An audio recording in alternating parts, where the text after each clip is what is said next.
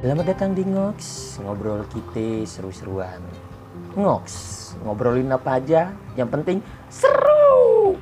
Selamat mendengarkan, out. Halo, balik lagi Soit Ngox di Ngox nih, ngobrol kita seru-seruan. Masuk episode ke 15. Ya kali ini akan ngobrol sama Oji. Ya Oji itu adalah salah satu temanku. Hmm, adik, adik, adik tingkat sih di perkuliahan. Jadi ini akan ngobrolin dia kan kerja sebagai ASN sekarang atau PNS ya abdi negara nih. Di nah gimana sih cerita menjadi abdi negara itu enak nggak atau gimana? Nah terus ya cerita-cerita tentang institusinya dia kan kerja di BPPT ya BPPT Badan Pusat Pengkajian Teknologi ya yang suka bikin-bikin riset gitulah nah gimana keseruan di sana kerja di sana seperti apa terus ya riset di negeri itu seperti apa sih ya, kita kan ngobrolin itu tuh ya tentang kegiatan riset dan juga penting nggak masih penting gak sih riset di negeri ini nih? Nah, gimana keseruannya guys? Dengerin aja ya. Oke, check out.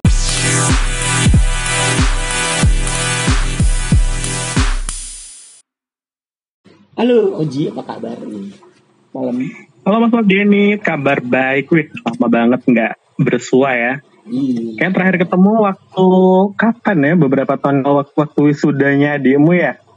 Emang ketemu ya gitu ya? Itu bareng sama adikku ya wisudanya. Enggak deh, waktu nggak ketemu terakhir ketemu. Hah? Kayak terakhir ketemu Mas Budian tuh kayak waktu adiknya wisuda atau temennya Mas Budian wisuda ketemu di kampus kayak. Iya kayaknya ya. Aku juga lupa sih Ji. Oh udah lama lah ya. itu tahun, eh Iya, lulus tahun berapa sih? S1 nya waktu itu? Yang satu lu tahun 2016, Oh, 2016. kan sempat jadi Kerja ya? Enggak sih, 2006, S1 2016, terus lulus S2 2017. Oh, cuma setahun doang ya. Iya, gue gak nyangka deh. Kalau satu tahun dua bulan apa ya? Oh. Cuma tiga semester lebih dikit. Eh sekarang di mana? Di Jogja apa balik ke rumah?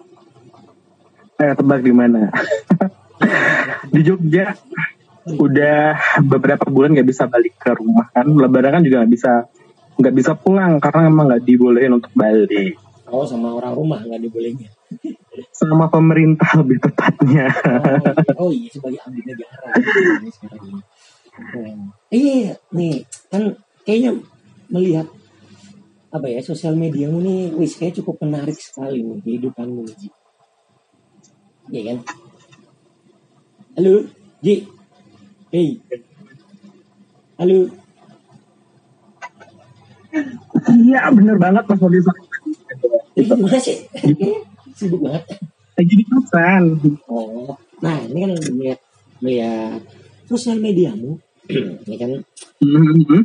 kayaknya kamu tuh orang yang sangat penuh dengan motivasi kan dalam hidup.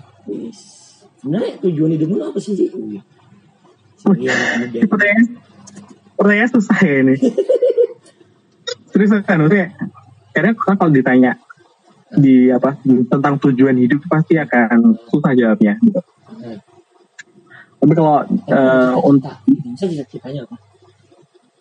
cita-cita, Em, dulu sih pengen jadi dosen ya waktu baru, baru mau lulus gitu. Udah sempat Hmm. apply di beberapa tempat juga sih, tapi gak dipanggil panggil. Oh, Kalah sama lulusan luar negeri sebenarnya. oh, tapi kayak fotonya di luar negeri tuh. Iya benar. Kalau dia pertanyaan Mas Mordeni tadi tentang apa yang sosial media itu, sebenarnya gini sih lebih ke kayak eh, semakin ke sini aku merasa lagi semakin bisa untuk merefleksikan diri gitu. Dan mereka kata ternyata memang setiap kejadian itu mesti ada kayak apakah ada hikmahnya, ada ada ada maksudnya gitu, nggak ada yang kayak kebetulan dan sebagainya itu. Seperti apa tuh contohnya tuh? Yes. Wih, contohnya gini nih, uh, sebenarnya kan uh, kalau menurut aku ya setiap orang tuh pasti punya punya perjalanan spiritualnya masing-masing. Saya punya punya proses pendewasannya masing-masing dalam hidup, termasuk Mas Murtiadi dan Iya. orang lain di luar sana gitu ya. Jadi lebih ke kayak ya udah maksudnya uh, bahwa aku percaya bahwa pertama di dunia ini nggak ada yang kebetulan. Kedua hidup itu bukan apa yang kita mau, tapi apa yang Tuhan kehendaki. Jadi setiap setiap apa kejadian dan sebagainya. Karena aku mikir baik gitu maksudnya dari proses awal sampai sekarang maksudnya Hmm. banyak hal yang sebenarnya bukan menjadi keinginanku gitu maksudnya mulai dari kuliah setelah lulus dan sebagainya sampai pekerjaan pun sebenarnya bukan keinginanku tapi gue selalu percaya bahwa ya mungkin udah ada jalannya gitu ya kita tinggal bagaimana kita menerima kita bersyukur dan mencoba untuk enjoy menjalani Oke. Tapi kapan itu kamu menyadari bahwa ih sebenarnya ini tuh mungkin maksudnya Tuhan kali. Pernah kecewa? Eh, kecewa nggak sih? apa Pernah kecewa nggak sih? Kan Pernah dong. ini bukan bukan maumu nih. Nah, kecewa dong ada kecewanya kan. Kenapa sih? Bukan kan bukan mauku kenapa harus kayak gini? iya itu proses kecewa itu adalah proses sih. Iya. Seorang pasti kan eh, kecewa kalau ada ke- pernah kecewa nggak sih? Gitu pasti pasti pernah lah maksudnya. Menurut aku kecewa itu kecewa adalah bagian dari proses untuk kita menyadarinya dan bersyukur atas apa yang terjadi gitu. Hmm. Ya contoh contoh gini. Hmm. Em, kayak sekarang nih. Jadi sebenarnya itu dulu eh, aku ikut yang tes kayak tes, tes CPNS gitu sebenarnya bukan kayak bukan eh, kehendakku bukan wih aku pengen nih pengen banget ya enggak. Sebenarnya cuma kayak jawab tantangan dari temen ya. Kayak jawab tantangan dari temen gitu nih Oh, itu ini ya orang tua. Heeh, nah orang tua pun sebenarnya tuh nggak tahu taunya orang tua itu kan kan taunya karena kan cuma kuliah kan jadi tes tes tesnya ini tuh waktu itu mas Morden masih kayak tesis gitu Oh. Terus? taunya orang tua setelah lulus semua dari kata lima tahap tuh empat tahap udah lulus tinggal interview eh interview juga udah selesai sih tinggal kayak daftar ulang doang gitu Hmm. Hmm. aku baru ngasih tahu orang tua aku gitu um, aku masih kayak uh, ngasih tahu gini sih. Uh, gimana ya maksudnya kalau aku sebenarnya bukan maksud aku nih bukan kayak bukan dia bukan passionku dan sebagainya kan. Orang tua sebenarnya ngasih kebebasan sih maksudnya ya udah terserah mau diambil atau tidak. Tapi kalau menurut mama ya ya udah ambil aja. Ya udah akhirnya aku ambil. Karena aku mikir bahwa ya udah mungkin karena aku udah sempet hari hanya yang mau daftar ulang mau harus ke Jakarta aku udah nggak berangkat itu Kenapa tuh? karena aku udah kayak mengundurkan diri aku tuh nggak mau gitu aku kan niatnya itu cuma untuk Mungkin. apa yang dia temen aku doang gitu sebenarnya bisa nggak sih uh, ikut tes kayak gini sampai lolos tuh bisa atau enggak gitu Hmm. ternyata hmm, ada ya udah terus uh, hari H yang waktu harus cek ke Jakarta kan nggak ke Jakarta tuh telepon sama orang ini yang apa katakan uh, SDM-nya gitu loh Hmm. Bisa diundur nggak gitu? eh kenapa gitu telepon kenapa mas kok nggak kalau nggak berangkat lain sebagainya gitu dan lain sebagainya aku jelasin kan mereka ngasih kesempatan tetap eh, ditunggu sampai besok sore gitu Terus? besok itu jam 3 ya udah akhirnya ya ya udah mungkin udah jalannya dan itu kejadian beneran loh mas Martin aku nggak tahu kenapa Hmm. waktu aku mau berangkat ke Jakarta yang harusnya aku untuk katakanlah untuk tanda tangan kontrak dan sebagainya itu Hmm. Hmm. pas hari aku mau berangkat tuh pesawatku delay 2 jam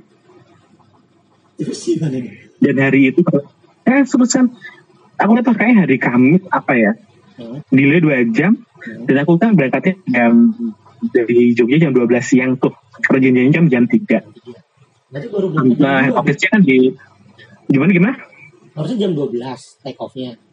Tapi baru berangkat jam nah 12. jam 12 Berarti karena janjinya jam 3 kan head office aku di Tamrin kan. Dari Halim ke Tamrin kan jam doang. Delay 2 jam. Belum kan? dan delay 2 jam nambah lagi nambah lagi. Hmm. Eh, akhir kata nyampe Jakarta itu jadi jam 5 sore. Nah, office tutup dong. Ah, ah ah.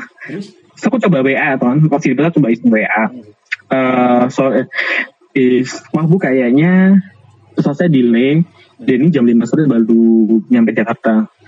Dan gak tau kenapa orang dia coba oh iya nggak apa-apa. Datang besok hari Jumat aja jam 9 pagi gitu. Itu kan kayak maksudnya aku udah pas hari H udah nggak datang di telepon terus yang harusnya janjian jam 3 sore di hari Kamis gue telat dan sebagainya tetap masih tunggu hari Jumat. Ya aku kayak udah ya kayak udah jalannya gitu loh emang kayak dan ah ah, benar dan sekarang kalau sekarang udah kayak udah berjalan berapa tahun ya dari 18 19 20 ya mau tiga tahun juga. Ya takut pengen dan sebagainya itu maksudnya ya kecewa tuh pernah tapi ya bagaimana kita menghadapi kecewaan itu merubahnya menjadi sebuah rasa syukur sih. Aku melihatnya seperti itu. Pas pertama terus abis itu kan pas ketemu nih di hari Jumatnya si orang-orang itu gimana? Ya biasa aja atau pasti ada rasa kesel nggak? Kayak kayak ngerasa Ah, enggak kan kemarin tapi malah datang hari ini. Enggak ya? Ya mereka enggak, enggak ada. karena, karena mungkin gini ya aku lihatnya prosesnya tuh panjang banget mas. Hmm, jadi seleksinya tuh aku nggak tahu ya maksudnya kok di angkatanku masuk itu cuma 151 itu yang delta sekitar 20 berapa ribu gitu dan kalau ada satu yang mengundurkan diri mereka akan buat prosesnya lagi untuk ngerekrut yang cadang itu gitu ah benar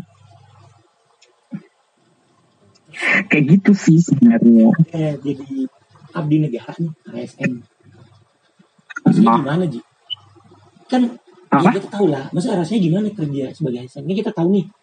Ya aku nggak tahu sih pandanganmu. Kalau pandanganku di awal, ya kan abdi negara, pegawai negeri yang ya kayaknya nggak nggak cocok gitu sih sama sama jiwa muda gitu kan. Yang ya tahu sendiri lah PNS PNS kan biasanya orangnya sukanya santai, hmm, ya pengennya nyantai aja gitu terus apa ya? Bener banget sih maksudnya itu pun juga dari Iya, Ah, kompetisinya kali ya. Mungkin. Ah, bener. Itu dari itu pemikiranku dari zaman zaman SMP sama kayak gitu. Makanya aku nggak nggak nggak pengen gitu. Tapi karena mungkin beda institusi ya.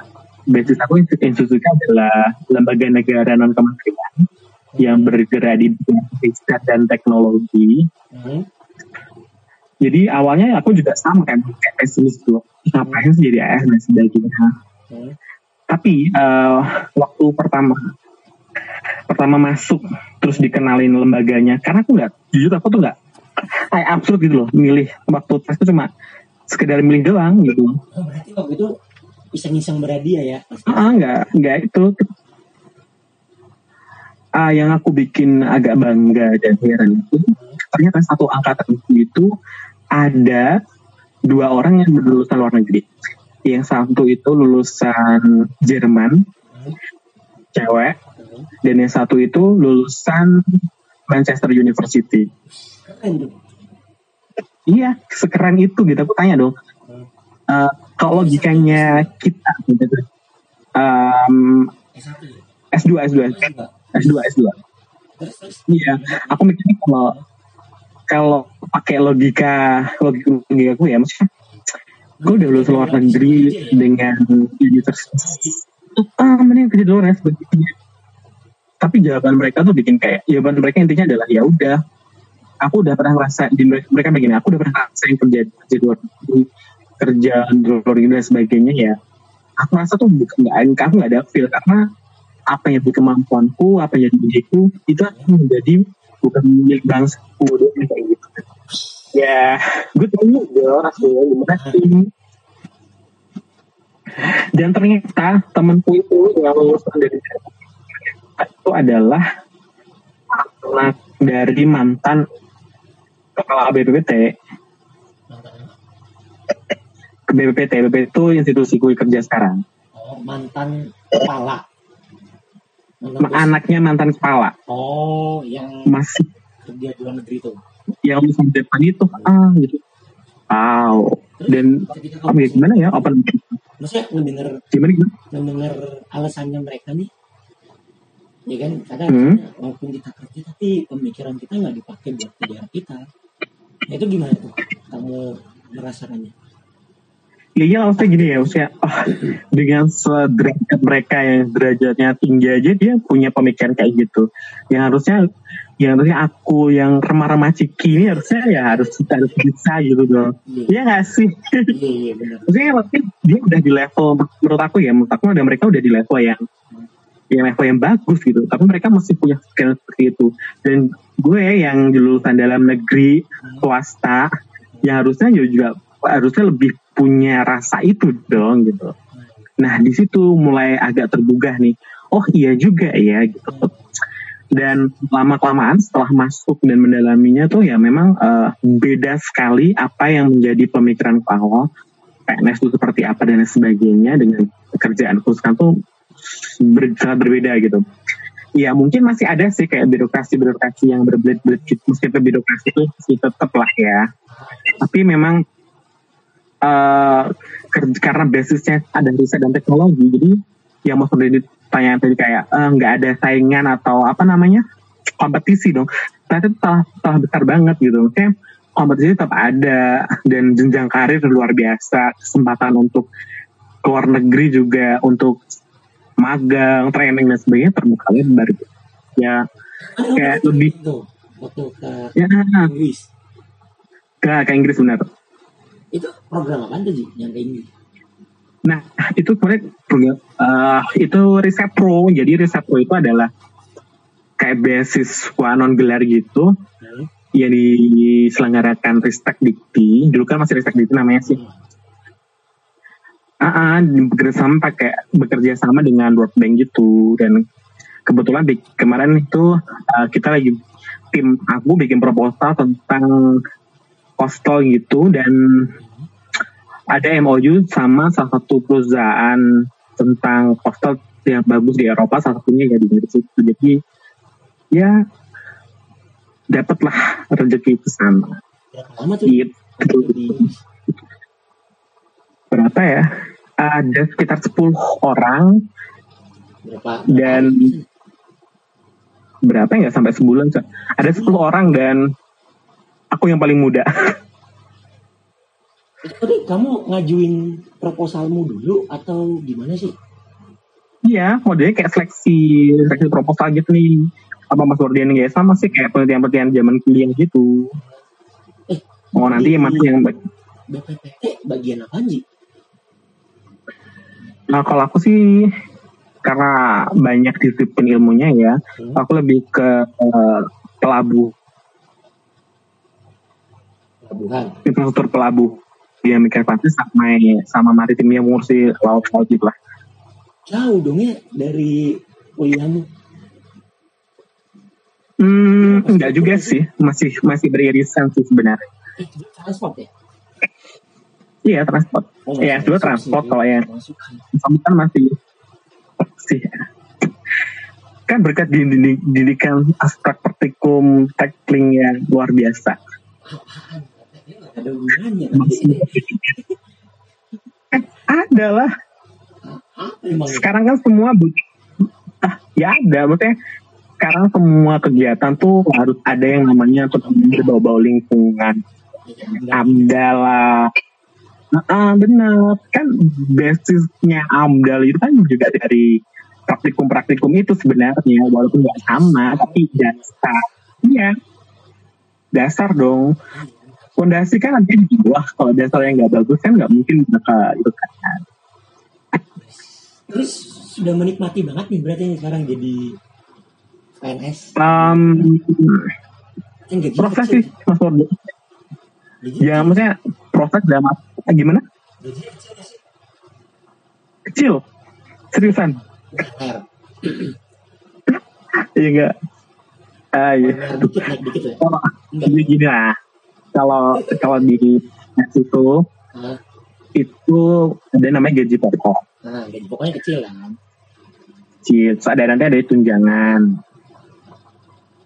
Terus Nah yang besar itu bisa tunjangannya. Oh. Kalau gaji pokoknya eh, dikit sih. Tapi tapi ya aku coba survei ke teman-teman seangkatanku yang sudah malang buana berkarya di dunia konstruksi terutama yang konstruksi yang multinasional gitu kayak yang baik BUMN swasta.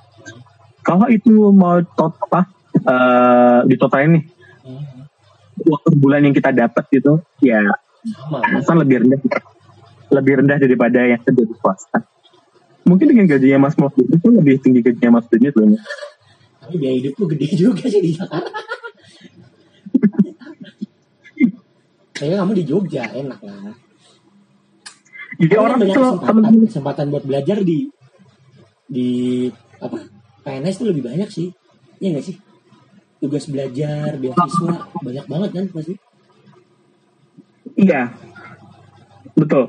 Kalau di tempat mas seperti itu sih banyak banyak kesempatan. Tapi sebenarnya kalau menurut aku ya, Hmm. ya mungkin kalau kami dipermudah karena sistem sistem lah ya sistem ASN dan lain sebagainya. Sebenarnya kalau untuk kesempatan belajar semua semua sama sih, misalnya baik swasta di swasta maupun di jadi ASN non ASN sebenarnya sama sih kesempatan dari kan tergantung ke individunya sebenarnya mau mas Morty. Eh, tapi beasiswa lebih banyak di pegawai negeri. Iya, benar. iya.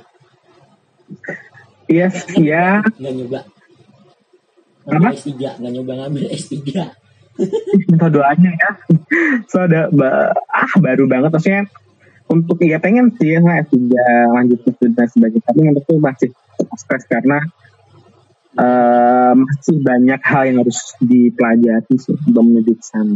Nikah dulu lah baru S3 gimana gimana? Nikah dulu lah baru S3 ya nunggu Mas Mordini dulu lah. Mas Mordini kapan sih nikahnya? Iya nantilah itu kan rencana Tuhan. Kita yeah. aku aku mau jawab itu juga lah ya nunggu oh iya lagi nih kalau penelitian oke? Dulu kamu pernah bikin sebuah penelitian transportasi apa sih? Hyperloop ya? Ah benar benar benar. Hyper hyperloop. itu apa sih bisa ceritain Jadi hyperloop itu kayak apa ya? Halo. Halo, Iya, halo, halo. nah, Mas Bordini tahu yang punya Tesla nggak? Tesla. Nah, tahu? Siapa namanya? Aduh. Baik, sama. Yang mobil listrik kan? Yang punya, ah, ah, yang punya Tesla yang punya SpaceX. Oh, Leon. Eh, sama, eh. Apa sih? Yang, Jadi siapa? Yang kemarin- Elson. Hah? Baru ngelahirin anaknya namanya Iya, susah banget ya. anaknya- Anaknya eh, X, X apa gitu lah. Terus yang kemarin, Bener. kemarin kerja sama sama NASA itu, nama NASA bikin roket ya? Ah, iya. Pertama. Yang roket swasta pertama yang terbang. Hmm. Sama yang Nah, sebenarnya Hyperloop itu adalah yang mencetuskan idenya ya si dia itu, si Elson itu. siapa sih? Elson Elson siapa gitu aku juga lupa. Oh, oh yang Taunya sama konspirasi, konspirasi juga ya. Nih, terus terus. Eh nggak ini ini ini nggak ada hubungan konspirasi ini. Dia, dia juga juga dia juga suka konspirasi, apalagi yang yang lagi hip hip sekarang ini nih virus virus. Nah terus? Terlalu banyak konspirasi. Hyperloop. Ah, jadi tuh Hyperloop itu adalah tek, salah satu teknologi dari dia, tapi dia eh, open space. Kok open space sih? Apa ya namanya sih? Open space. Jadi eh, kayak semacam dia tuh kayak nggak mem- mem- mematahkan teknologi itu loh. Terus Heeh. jadi ya udah banyak muncullah perusahaan-perusahaan yang ingin mengembangkan teknologi itu. Salah satunya yang menurut aku yang paling bagus dan yang apa eh, semakin ke sini semakin bagus tuh ya itu Hyperloop One yang di US itu. oh berarti hyperloop itu teknologinya ya bukan nama kendaraannya ya. Namanya, Oh nama. nama kendaraannya. Oh. Nama kendaraannya itu Hyperloop. kapsul gitu kan? Ah benar. Hmm. Mas Mordian tahu itu nggak yang biasa di rumah sakit yang biasa untuk ngir- ngirim obat tuh loh. Yang pneumatik gitu loh. Kontainer. Bukan di rumah sakit yang di atas yang ada pipanya Wah. Oh yang pakai pipa. Nah, dia itu pakai sebenarnya adaptasi dari teknologi itu. Jadi Oh. teknologi kapsul ya biasa di rumah sakit kalau memperhatikan di beberapa terutama rumah sakit yang di Jogja masih pakai itu kan untuk ngirim obat yang pakai kapsul. Terus yang itu apa namanya? Yang ada pipanya ya. Pakai namanya namanya teknologi pneumatik ya. Nah, dia sebenarnya eh, base pertamanya adalah di, di situ. Jadi bagaimana dia eh, transportasi itu kendaraan itu biar cepet banget. Salah satunya pakai pneumatik itu. Jadi em, salah satu kayak ini sih Mas Pordenit teknologi masa depan kalau menurut aku sih karena sebenarnya itu itu pun di dunia ini belum ada yang bangun gitu baru kayak prototype gitu. Kamu meneliti apanya? nah kita nanti kayak facility study-nya gitu. Oh, gimana sih kalau tuh diterapkan di sebenarnya nggak cuma aku sih sama temenku juga. Jadi eh, kayak facility study ini kayak gini gimana nih kalau itu dibangun untuk jalur katakanlah Jogja, Jogja Jakarta atau Jakarta Surabaya itu gimana gitu. Nah, kamu bangunnya dan itu sih Jakarta Jogja nih yang kamu. Eh, gimana? Enggak yang kamu. Eh, eh, Jakarta. Jakarta Jogja ke Jakarta Oh, Surabaya. Jakarta Surabaya kayaknya sekarang Jakarta Surabaya sih yang itu Nah, terus terus terus.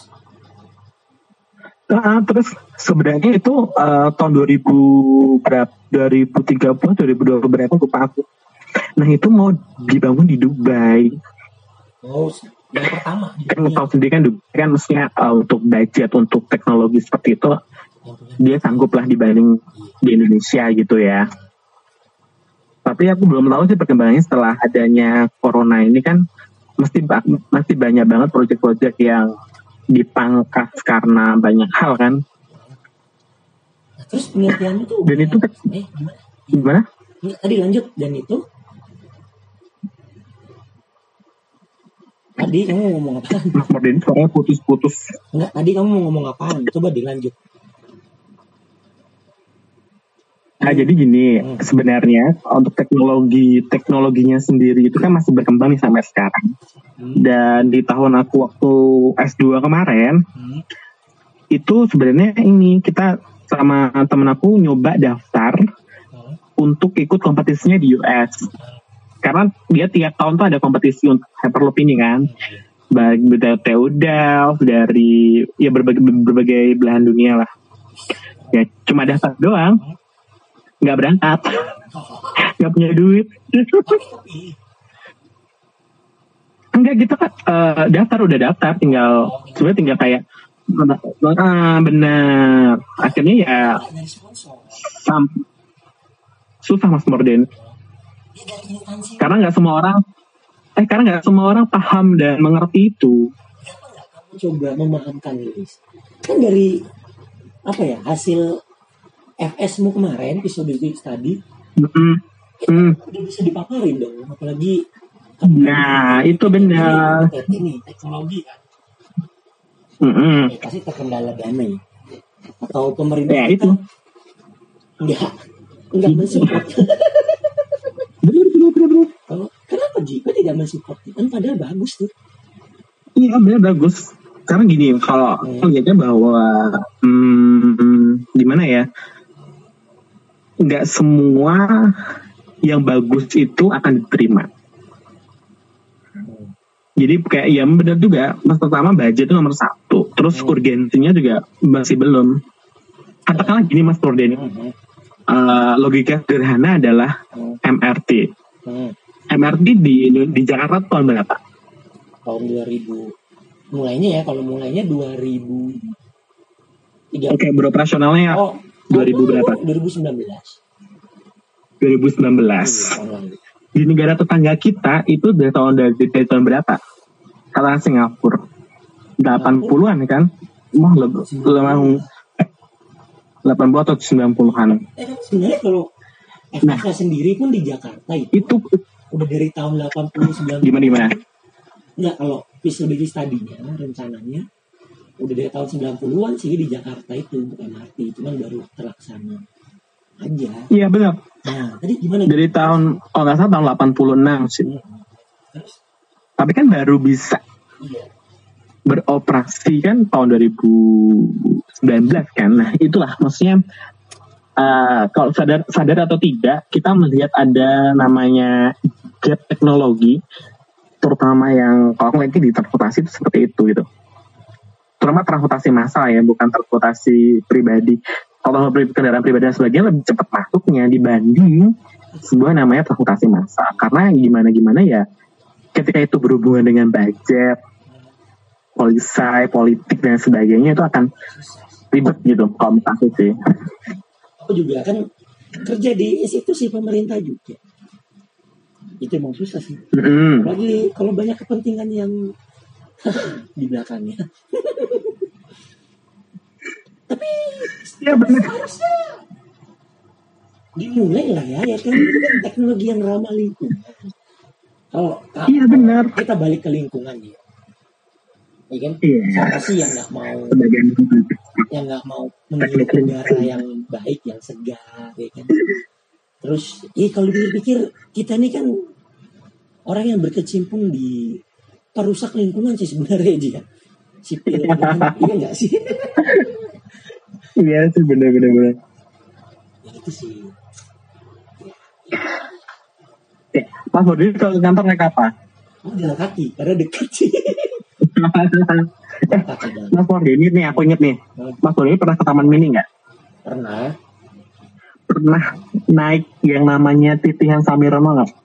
yang kereta itu ya apa yang gondola Nah, yang kereta itu, ah yang kereta yang, monorail itu kan ya kayak semacam monorail. Tahu nggak Mas yang gitu? Hah? Itu di dunia Hah? cuma ada dua di Indonesia dan di Brasil. Hah? Itu Hmm. Aku pernah nulis paper tentang itu. Hmm. Jadi itu sebenarnya juga eh cikal bakalnya adanya high progress dan sebagainya. Namanya kalau nama nama Indonesia Titian Samprono tuh kalau nama itunya namanya Aeromovel. Sebenarnya namanya Aeromovel itu adalah kereta yang bergerak dengan udara. Sangat ramah lingkungan. Sangat bagus nih Ini bagus. Dan ini cuma ada dua loh. Hmm. Dan itu uh, emang itu aslinya teknologi dari Brasil. Tahun 80-an tuh dibawa ke Indonesia. Dan sebenarnya di Bandung itu dijelasan sebenarnya bagian riset dan akan dikembangkan di sana. Namun sampai sekarang tuh nggak bisa sampai ada LRT yang LRT-nya LRT-nya kok keretanya sebagian besar dari Korea atau apa gitu atau Jepang I, I don't know. MRT Jepang sih. Ya, kayak gitu. Kayak gitu. Padahal kalau kita mau, Ya. sebenarnya kita mampu nggak sih? mampu. Lah mampu. mampu kalau ditanya Mas Budi Mas Budi tanya eh, sebenarnya kita membuat enggak jawabannya adalah mampu. Hmm. tapi apakah kita mau mau dalam tanda kutip mau semua instansi mau katakanlah bersinergi untuk itu pasti akan terjadi yang namanya ego sektoral dan sebagainya. Nah, kalau kamu menurut iya maksudnya? pen- pendapatmu gimana tuh? Tentang ya apalagi ya harusnya kan ya, instansi tempatmu sekarang nih sebagai pelopor ya. Kan riset ya namanya. Hmm, Iya. Terus kadang suka ini gak sih bertemu atau rapat sama instansi lain, misal dari Kementerian PU kan biasanya kalau yang kayak itu kan PU kan yang ngurusin.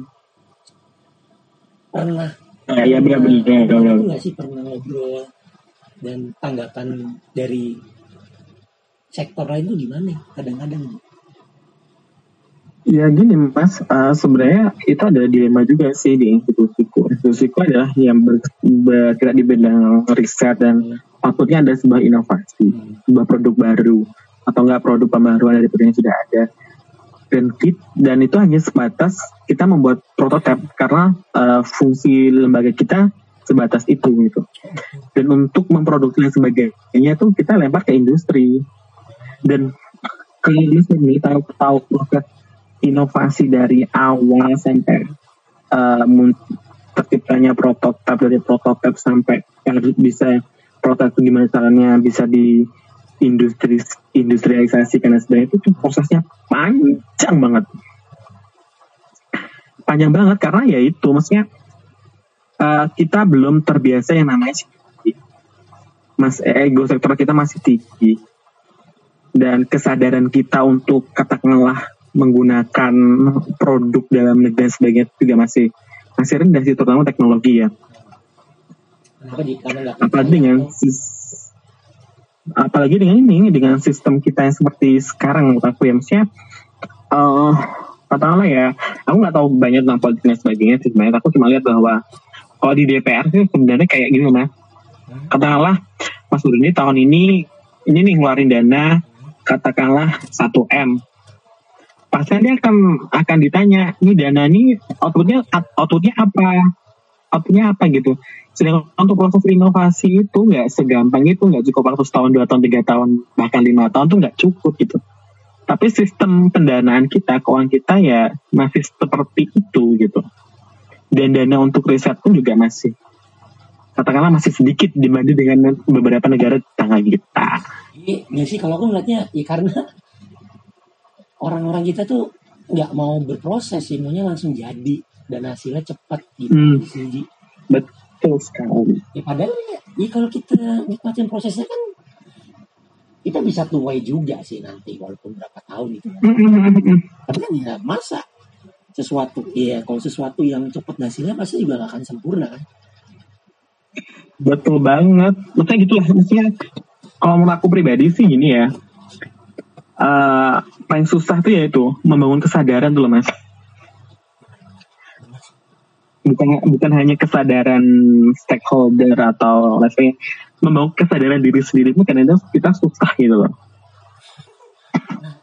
iya nggak sih iya benar nah kamu pas pertama kali kayak gitu gimana kayak misalnya ya aku yakin lah pasti kamu kan orang yang Iya harusnya tuh nggak gini loh. Aku tuh bisa loh bikin kayak gini gini gini punya. Bener. Punya rancangan. Kadang tuh sampai bikin kadang saya, sampai sekarang pun kadang masih masih ini sampai sekarang kadang kadang masih suka stres dengan hal kayak gitu gitu itu gimana tuh ngadepin ya yeah, nggak mungkin dong nah. tiba-tiba kamu resign kan harus ada kewajiban lima tahun dulu ya Enggak, enggak ada sih. Oh, enggak ada. Tem ada teman-teman seangkatanku masuk, akhirnya dia memilih untuk mengundurkan diri, terus dia melanjutkan studinya ke Jepang. Oh, pilihan itu sebenarnya kalau kalau kembali ke pertanyaan Mas Murdian tadi gimana biar pasti kesel dan sebagainya cara ngadepin gimana maksudnya itu kita menyadari bahwa ini semua adalah proses kalau kita sebagai kayak lah uh, kalau di kalau aku namanya kan kayak namanya ASN milenial gitu ya kalau kita sebagai ASN milenialnya saja katakanlah menyerah dengan keadaan sekarang Nah, terus yang akan memperbaiki bangsa ini siapa? Kalau bukan kita gitu. Ya kan jawaban jawaban formula kita kayak gitu. Tapi aslinya juga sebel sih kadang. Ini banyak yang sebel juga gak sih Ji? Di angkatanmu lah. Banyak. Di angkatan. Banyak, maksudnya banyak banget keresahan-keresahan itu. Dan itulah sebenarnya uh, kenapa pemerintah katakanlah uh, beberapa tahun ini kalau merekrut tuh selain untuk memenuhi kebutuhan dan sebagainya mereka ingin adanya namanya perubahan apa yang namanya kayak revolusi mental lah reforma reformasi reformasi birokrasi dan sebagainya itu setiap tahun kita genjot terus gitu. Sampai ke sistem gaji pun ya namanya tunjangan ya mas mas Mordenit kan tadi aku bilang ya ada gaji pokok sama tunjangan kinerja. Tunjangan kinerja itu diberikan sesuai dengan katakanlah ranking atau nilai dari lembaga itu. Katakanlah kalau reformasi birokrasi dari lembaga itu jelek, ya bakal nggak dapat full 100%, tapi akan ada pemotongan, cuma dapat uh, katakanlah 50%, 60% gitu. Tapi ada pengaruh individunya juga nggak sih? Maksudnya, oke lah tadi sangat berpengaruh. Enggak, ini kan tadi ke lembaga ya, kan di ranking lembaga. Mm -hmm. Terus di dalam mm -hmm. lembaga itu sendiri ada rankingan untuk individunya nggak sih? Kalau di tempat aku ada, Mas. Oh, otomatis tunjangan tiap orang beda-beda dong yang didapat, ya kan? Iya, betul sekali. Berdasarkan apa? Berdasarkan kerja. Jadi gini, Hah? tempat aku semua tuh udah kayak tersistem gitu. Jadi kita tiap masing-masing ASN tuh udah ada kayak loadnya kayak pekerjaannya apa aja ini udah ada di sistem dan tiap tiga bulan sekali kita harus katakanlah kayak mengupload laporan kita itu laporan laporan kinerja kita selama tiga bulan itu apa aja terus nanti atasan kita berhak menilai nilainya berapa dan sebagainya. Kalau terus nanti ada ini kayak ada uh, ada angka minimumnya. Kalau katakanlah dengan golonganku sekarang nilaiku cuma di bawah 90 berarti dia nanti tunjangan kerjanya akan dipotong sekian persen kayak gitu. Kalau di tempatku kalau di tempat lain aku juga kayaknya hampir semua untuk lembaga negara non lembaga negara non pemerintah kayaknya sudah mulai kayak gitu sih mas Morten non pemerintah tuh gimana sih? Gimana? Nggak maksudnya non pemerintah itu gimana? Mungkin lembaga sorry lembaga negara non kementerian sorry sorry. Non kementerian. Nah, jadi ada lembaga negara kementerian, ada lembaga negara non kementerian. Terus langsung uh, non kementerian. Iya. Kalau lembaga non kementerian tuh kayak BIN, tempatku BPPT, terus LIPI, BIG, badan apa geospasial itu, kayak gitu-gitu. Berarti tapi tiap tahun tuh pasti harus ada produk yang dibuat ya di tempatmu. Kan riset. Uh, bukan produksi, ada output. Output. Output itu bisa berupa Teori. produk, bisa berupa itu sebuah kajian. Nggak melulu ten, ya nggak. Kalau untuk menciptakan produk kan prosesnya juga lama. Jadi kayak ini ya, kayak skripsi sama tesis gitu ya. Ya, Oke. betul sekali. Ah, betul sekali. Kayak monoton dong ya. Maksudnya nggak nggak tiap hari ngerjain itu terus. Oh, enggak sih. Ya monoton bikin laporannya. Oh. Tapi maksudnya kerjaan yang di yang dibikin tuh laporannya Ya. beda. Maksudnya apa ya? Kajiannya beda-beda kan. Hmm, benar-benar. Itulah yang buat betah di situ. Terus mimpimu nih, iya apa nih mimpimu yang belum tercapai nih? Ji? Punya rumah, Ya. Terus untuk punya pasangan. kan punya dari juga kan. di ASN juga kan mantu idaman katanya pegawai negeri. Cie. Aduh. Emang kagak ada yang kecantol di di kantor ji. Kecantol sih gimana kecantol? Terus mimpimu buat di lembaga saat ini dan ya negara ini apaan? Kalau mimpiku sih ya kayaknya nggak muluk-muluk lah. Maksudnya supaya dia lebih baik aja, lebih baik lagi gitu. Apa tuh lebih baik tuh? Korupsi menurun, indeks korupsi menurun, terus pertumbuhan ekonomi meningkat. Ya standar lah mas, maksudnya karena menurut aku ya kalau aku sendiri lihat bahwa karena aku kerja untuk pemerintah dan aku digaji oleh pemerintah dari pajak dan sebagainya, aku ya mengharapkan bahwa harapanku ya masyarakat dan sebagainya semakin semakin baik gitu. Terus harapan untuk perkembangan riset atau teknologi gimana nih?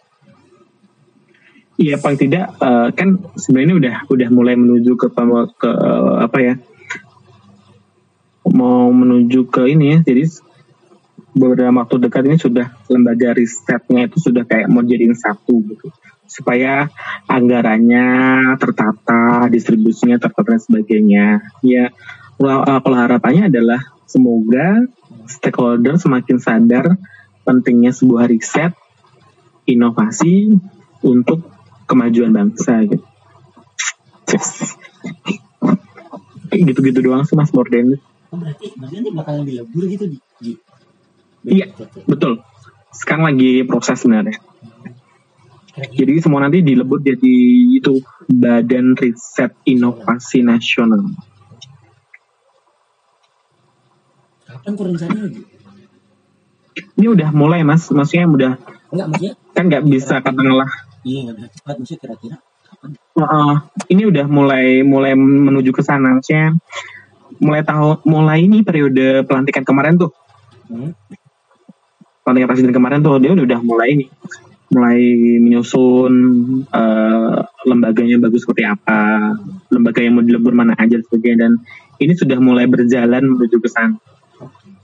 Iya. pelan-pelan karena kan eh, kayak gitu kan ya you know lah nggak bisa kayak kayak katakanlah di di- kayak di swasta yang dan sebagainya nggak bisa.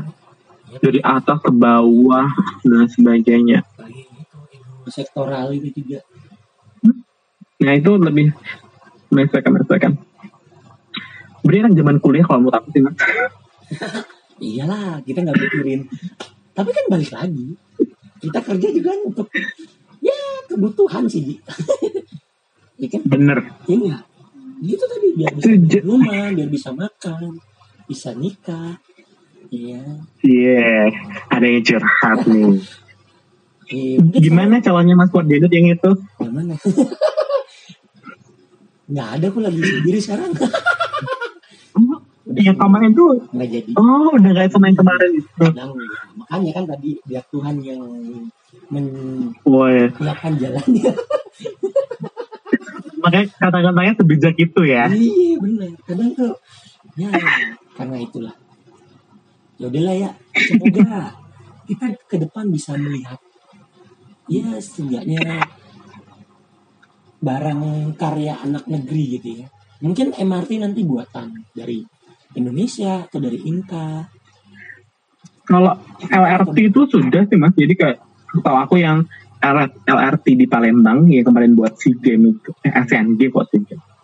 Itu udah itu buatan ini kak. oh iya sih emang Jadi gini, kalau menurut aku sih ya nggak semuanya buruk lah, maksudnya oh, masih ada beberapa beberapa sektor be- sudah banyak orang yang mulai sadar tentang itu dan mulai berbenah, hmm, mulai banyak industri dalam negeri BUMN yang mulai grow up dan sebagainya. ya karena kan memang harus ada undang-undangnya kan TK tentang TKDN ini. Tingkat Betul sekali. Iya, saya juga kayak kenapa iPhone iPhone 11 kemarin lama di Indonesia nggak dia datang dari Indonesia? Kewajiban investor kan kalau masuk Indonesia juga harus punya pabrik terus juga, ada kan? TKDN-nya Ah, ada TKDN-nya berapa persen gitu? Ya, kalau enggak ya masa kita cuman sebagai negara apa sasaran dan konsumen doang kan nggak bisa produksi Nah benar. Itu dia. Maksudnya ya eh, kalau mau ingin membangun sebuah perubahan di negeri ini nggak harus jadi ASN juga sih. Mulai dari kehidupan sehari-hari kita, mindset kita, cara berpikir kita, setiap orang bisa jadi agen perubahan. Minimal buat dirinya sendiri lah. kali ya bapak. Jadi kayak mungkin kalian cukup ya aja ya ya. Eh, pembicaraan kita. Oh, udah cukup sih.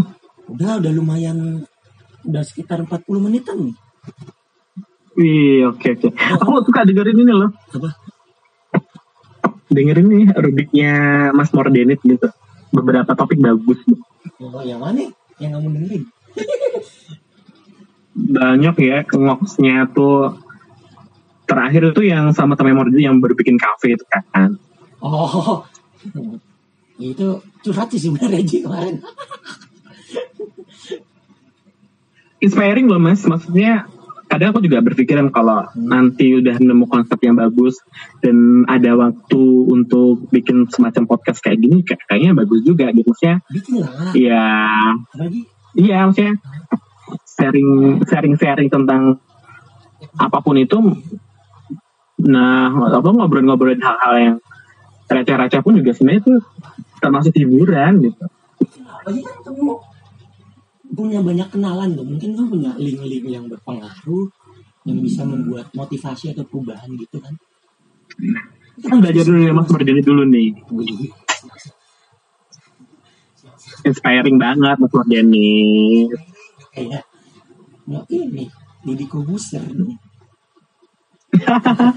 Dia eh tapi bener ya jadi oh ya eh itu Deddy Kobuser tuh bener loh maksudnya eh, kalau kelihat YouTube dari zaman kapan tuh kan sekarang banyak contoh yang nyontoh konsepnya Deddy Kobuser juga kan. Kalau kita nggak usah jadi pencontoh sih ya karena susah sih ya mungkin ada yang Iya. contoh tapi kita harus punya sedikit apa yang jadi ciri khas kita atau yang bikin beda. Kalau katanya Panji nih sedikit lebih beda itu lebih baik daripada sedikit lebih baik. Eh menjadi lebih baik. Betul sekali. Sketch banget Jadi, kalau kita ngikutin Deddy Corbuzier ya kita nggak akan bisa nyaingin dia orang dia Bener. kenal Ah, udah, ah, bener. udah mulai duluan ya kalau mau ibarat kita PDKT tuh ya kayak gitu. Eh, gimana gini ibarat PDKT gimana? Ya ibarat ibarat PDKT sebenarnya kan itu juga bisa diterapkan sih. Iya ditunggu dengannya Mas Morden siap kamu juga dulu. Iya saran gue bikin Iya. podcast lah gak apa-apa lagi. Oke oke nanti Iya. bikin semoga YouTube bisa mengikuti jejak Mas Morden ayo udah makasih nih Jia atas waktunya ya udah diganggu. Semoga oke sehat-sehat thank you banget. Selamat amin Mas Morden juga. menikmati weekend dan semoga cepat bisa pulang ke rumah. Amin. Hmm, oke. Masih dia, bye-bye. bye bye Mas Morden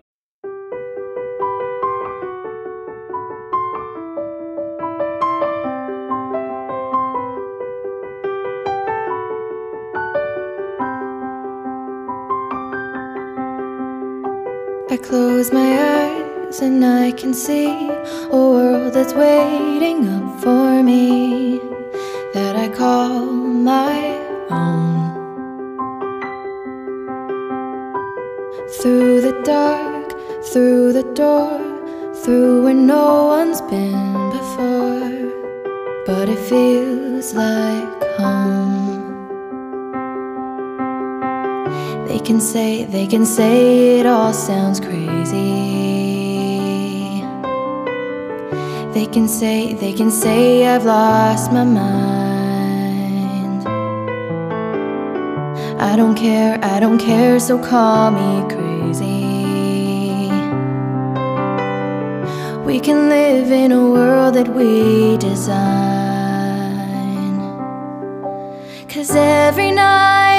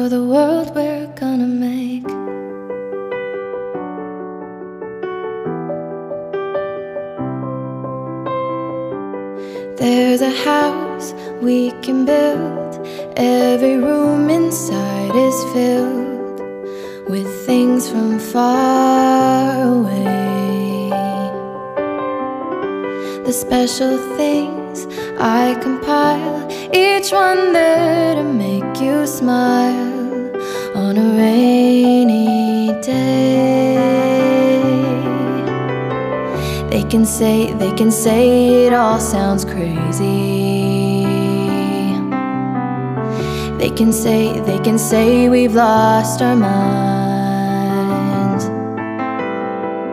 I don't care, I don't care if they call us crazy. Run away to a world that we design. Every night I lie in bed, the brightest colors